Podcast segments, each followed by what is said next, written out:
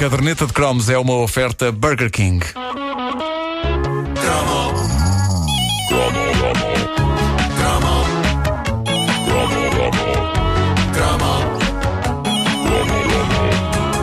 Esta edição contém uma das recordações mais trágicas da minha eh, Olha. adolescência. E tu que gostas de drums de bateria, breaks de bateria, Sim. o Miami Vice contém um. dum dum dum dum dum dum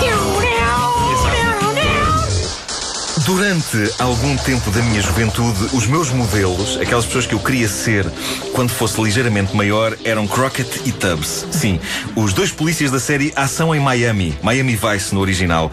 Era um problema, um caixa de óculos borbulhento, ter como modelos estes dois tipos, porque eu não podia estar mais longe quer de um, quer do outro. Era capaz de estar um bocadinho mais longe do Tubbs, mesmo que tentasse bronzear-me muito. Uh, mas isso uh, não queria dizer que estivesse mais próximo do Crockett, que era um indivíduo de ar vivido. Era o Don Johnson. Era. Barba de 3 dias. Eu, para ter aspecto de barba de 3 dias, tinha de esperar 3 anos. Uh, a minha barba de 3 anos. Uh, ainda por cima, o Crockett vivia num barco com um crocodilo. Eu vivia em Benfica com os meus pais. ainda por cima, eles conduziam grandes carros, o Crockett e o Tubbs. É, Eu nunca percebi para que eu usar grandes carros para tiroteios. Não era melhor usar uns carros de serviço? Que sim, senhor, andassem bem, mas não fossem tão caros. Isto é um bocado despesista. Bocado despesista isto.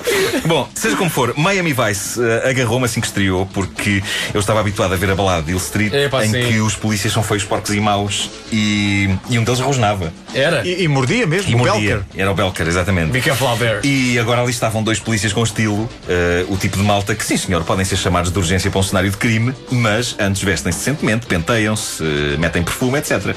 Isso hoje é comum, basta pensar no Horatio, não é? Do, do, do CSI Miami. Sim, sim, sim, um sim. investigador que, sinceramente, me parece mais preocupado com a marca de óculos escuros que usa do que com o processo de investigação forense, propriamente dito. Mas na altura, o estilo de Miami Vice era uma novidade. Desde o que se passava nas histórias da série até à estética da coisa. Isto eram polícias que iam de carro. Um alto carrão para um tiroteio a ouvir Phil Collins num autorrádio.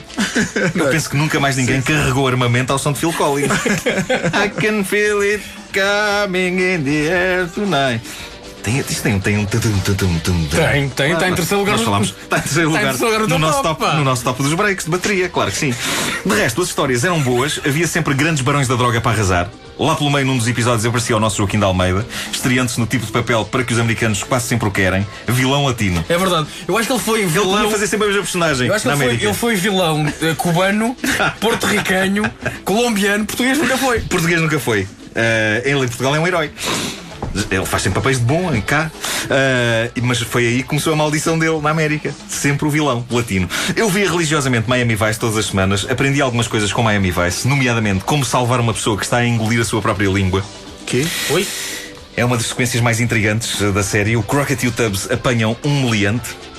E ele, para não lhes dizer nada e não denunciar os outros, começa a matar-se engolindo a própria língua. Nunca mais me esqueço das palavras dele. Ele está a engolir a própria língua! E disse isso em, em, em português? Não, isso é um um tongue. Que é uma coisa que ainda dá algum trabalho a fazer. Engolir a nossa própria língua, porque está bem presa. Tentem, é difícil. Ah, e como o Crockett e o Tubbs não queriam que ele se matasse, salvavam o tipo. Como é que se salva um tipo que está a tentar engolir a língua? Se bem me lembro, era dando-lhe pancada. Era só um pretexto. Era só um pretexto. Enfim, era o tipo de informação útil que Miami Vice eh, nos passava. Ora bem, como eu vos disse, eu era fascinado pela série e queria ser Crockett, devido a não ter nem a cor da pele, nem o cabelo eh, requeridos para ser o Rico Tubbs. Portanto, queria ser o Crockett. Ah, o mais próximo que consegui disso foi quando comprei um blazer branco. Ah, sim, sim, imagem de marca. sim, E onde é que eu comprei? No, no Euromarché, que era o Carrefour, o antigo ca- o Carrefour antes de ser. Compraste um blazer Sim, sim, branco. sim. Eh, daqueles que dá para usar com as mangas arregaçadas e que, e que tem, e tem chumaços tão grandes nos ombros que dá para pousar neles toda a coleção de livros da Agatha Christie. E olha que aquela mulher escreveu que se desunhava.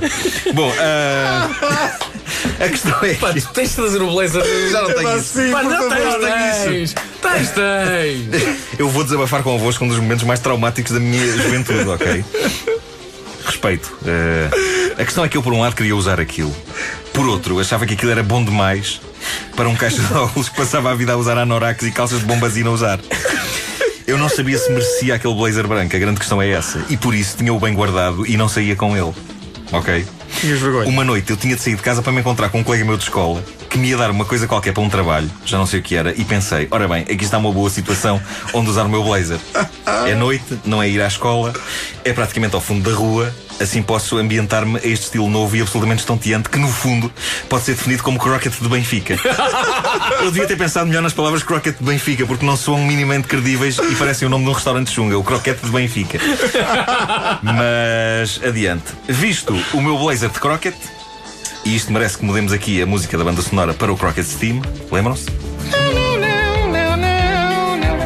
Uh, visto o meu blazer de Crockett e saio, ainda vou no elevador do prédio e já me vou a sentir poderoso. You got the power! Só me falta a arma, mas penso que estou com tanto estilo que vou engatar dezenas de miúdas no curto percurso entre a minha casa e o fim da rua. Eu aproveito a viagem de elevador para arregaçar as mangas. Lembra o Crockett? Sim, as mangas sim, do blazer arregaçadas. Miami. Por baixo, uma t-shirt preta. O contraste. Esmagador. Saio. Na minha cabeça, eu ouvi esta música, o tema de Crockett a tocar. Sentia-me enorme. Benfica parecia Miami. Só faltavam os flamingos. É então que passa um carro por mim. Um tipo mete a cabeça de fora e grita: Maricons!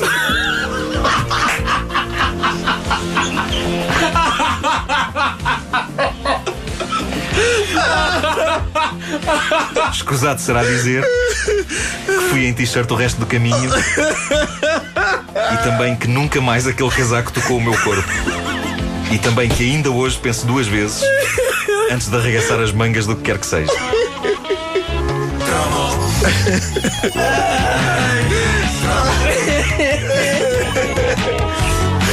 A minha vida era muito difícil.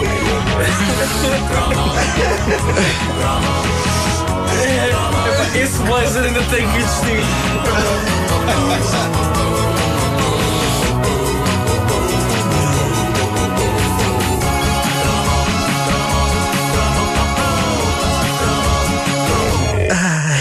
A caderneta de cromos é uma oferta do Burger King.